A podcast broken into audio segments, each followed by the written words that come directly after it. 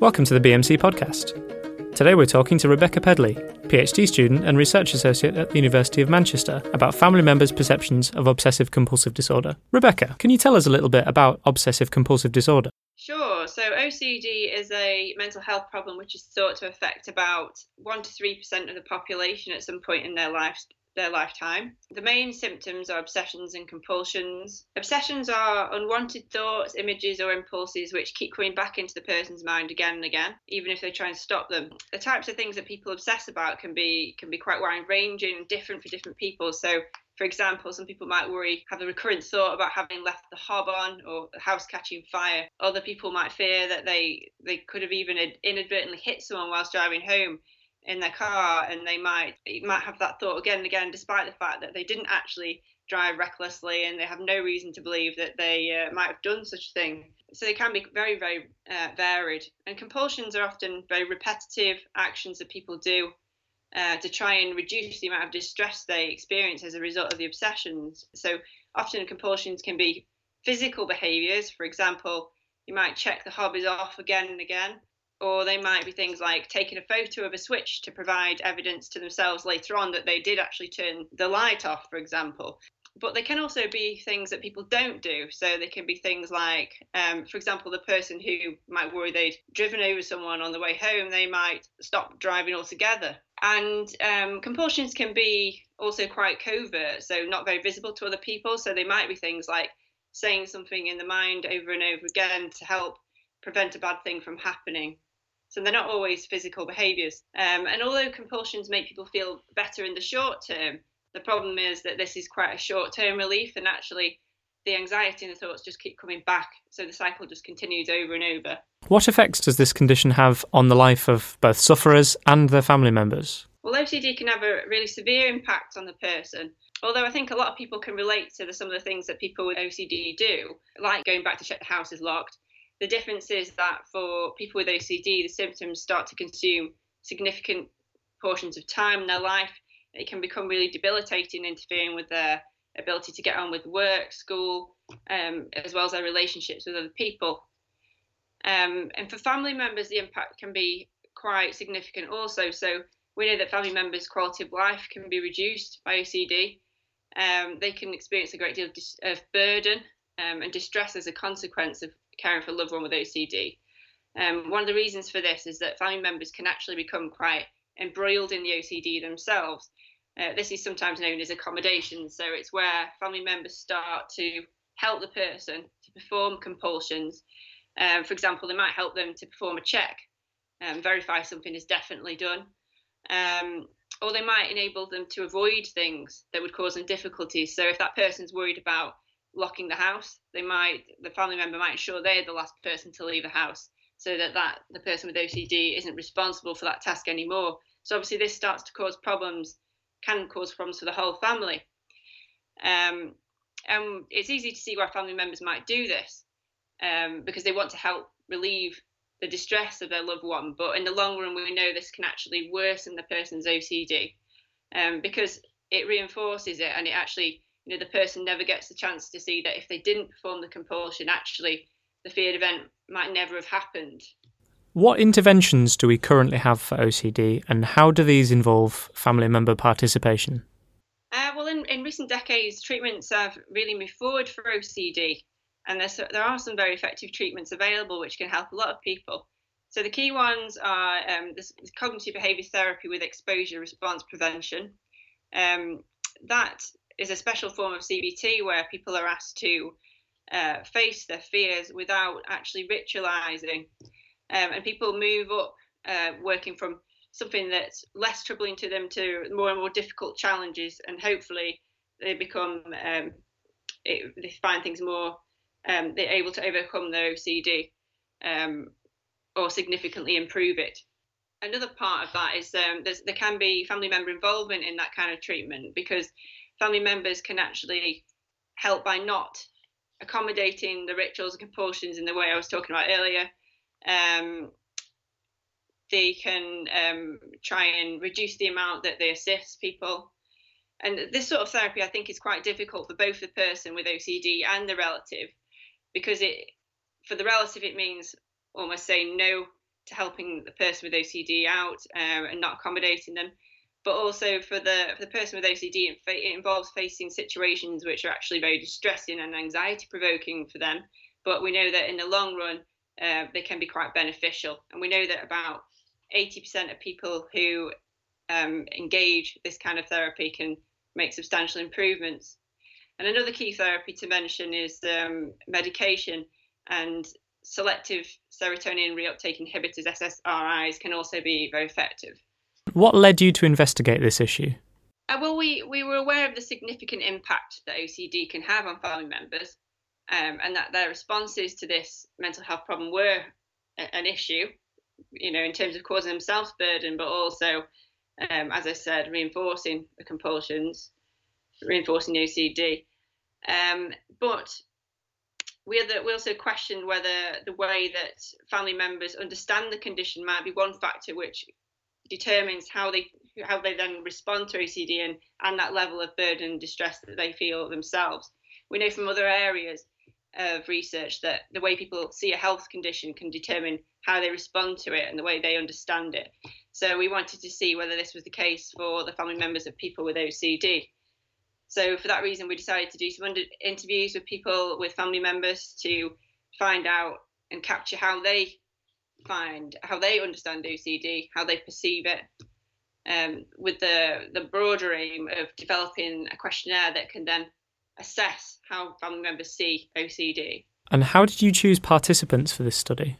We we through two sources really. We we did recruit some participants through a larger study that was going on in my department at the time.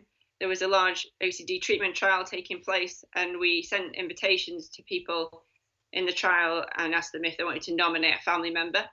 Uh, another method of recruitment we used was through online advertisement.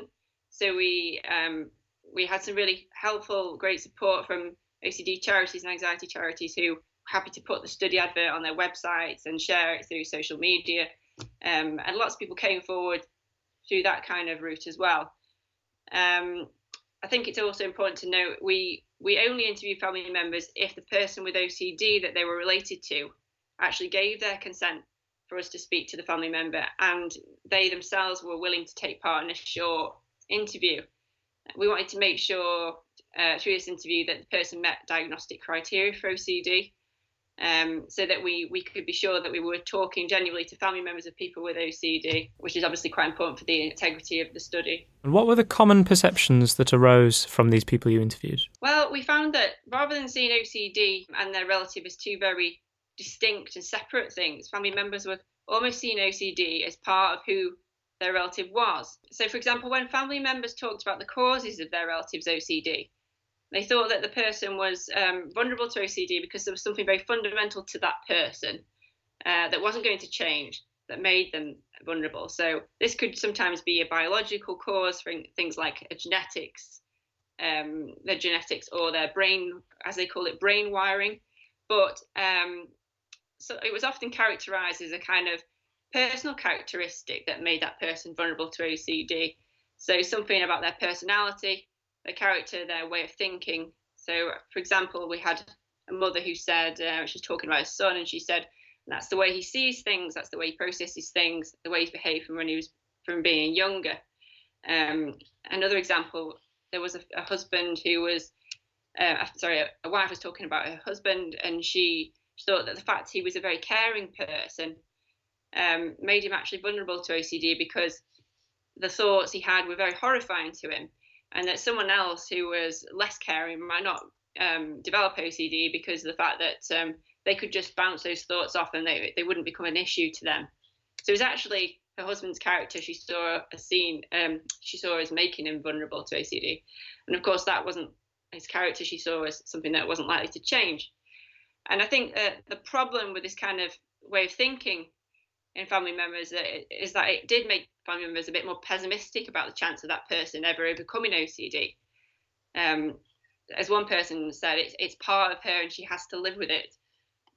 And another key way in which family members uh, linked person to OCD was when family members talked about their relatives' day to day behaviours. Um, and there was evidence that it wasn't always clear to family members which aspects of the person with OCD's thinking and behaviour might be driven by OCD.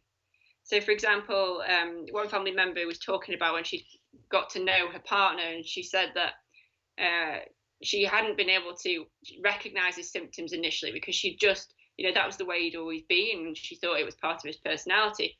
So she realized after a while that actually these some of these things changed, some of his behaviors got worse and better, and actually she started to pick out that some of these things might be part of OCD. Um, and another way, another example is that even though family members were very clear that OCD um, was very distressing and a very unwanted condition, they also sometimes identified behaviours that were not as distressing, um, or you know they didn't see as distressing, or they thought might actually benefit the person with OCD slightly, um, and they still seem to be seeing that as related to the condition. So, for example, a mother was talking about her son, and she was explaining that his very, his obsessiveness, as she saw it, was sometimes used to his advantage. So he could it could drive his ability to um, train for a for a bike for a bike ride event he was going to take part of. And I think these these findings show there's a degree of ambiguity about um, you know where the line is. So there was actually a, one lady did say she wasn't sure where the OCD ends and my husband's personality comes in, as she put it. And finally, there was a perception of OCD as a trait that could exist at different levels through the uh, general population. So we heard some people say things like everyone has a little bit of OCD. At the same time, though, there were whilst that we did have people saying that, there they people weren't always happy about when the general public used such phrases. So uh, when the general public used it, people were sort of taken that as to mean that they didn't really understand what OCD was, and they were actually trivializing the condition by saying that really it wasn't anything that serious.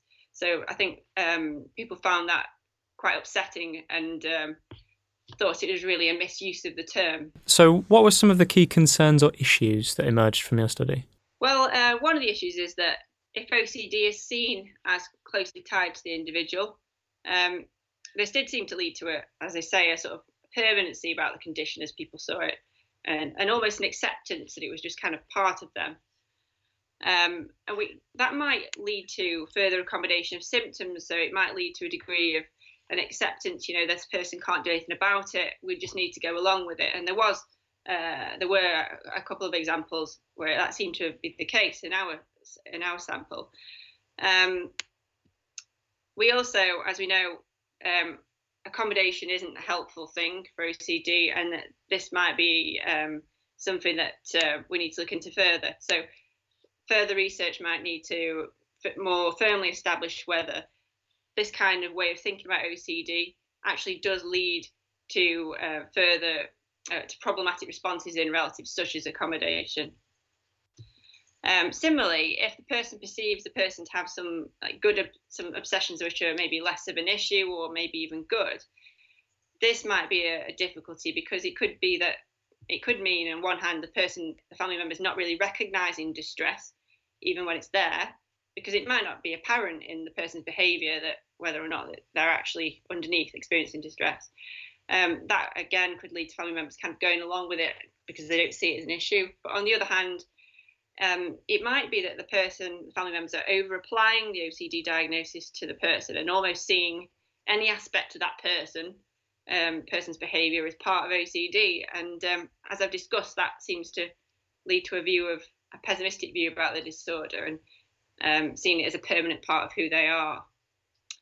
Uh, another key issue is that, of course, it, it, it emphasises that there's maybe a need for more public under, public awareness about mental health and, in particular, OCD um, and a much more deeper understanding. I think that, as we've just said, there's you know a much more. Everyone seems to know what OCD. Well, they've heard of the term.